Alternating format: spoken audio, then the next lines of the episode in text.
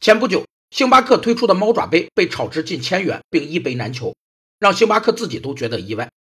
而日本经济学界则有一个观点，说的是无论涉及哪种领域，只要用好了猫咪，就一定能够获利，即猫咪等于经济。这个观点就是吸猫经济。人们选择猫作为伙伴，是为了满足情感需求，并因此对猫产生了依恋，这被称为宠物依恋。宠物依恋是伴随着老龄化加深和单身现象广泛而出现的。人与宠物的互动可降低精神压力水平，宠物会让人变得更加放松和快乐，更有安全感。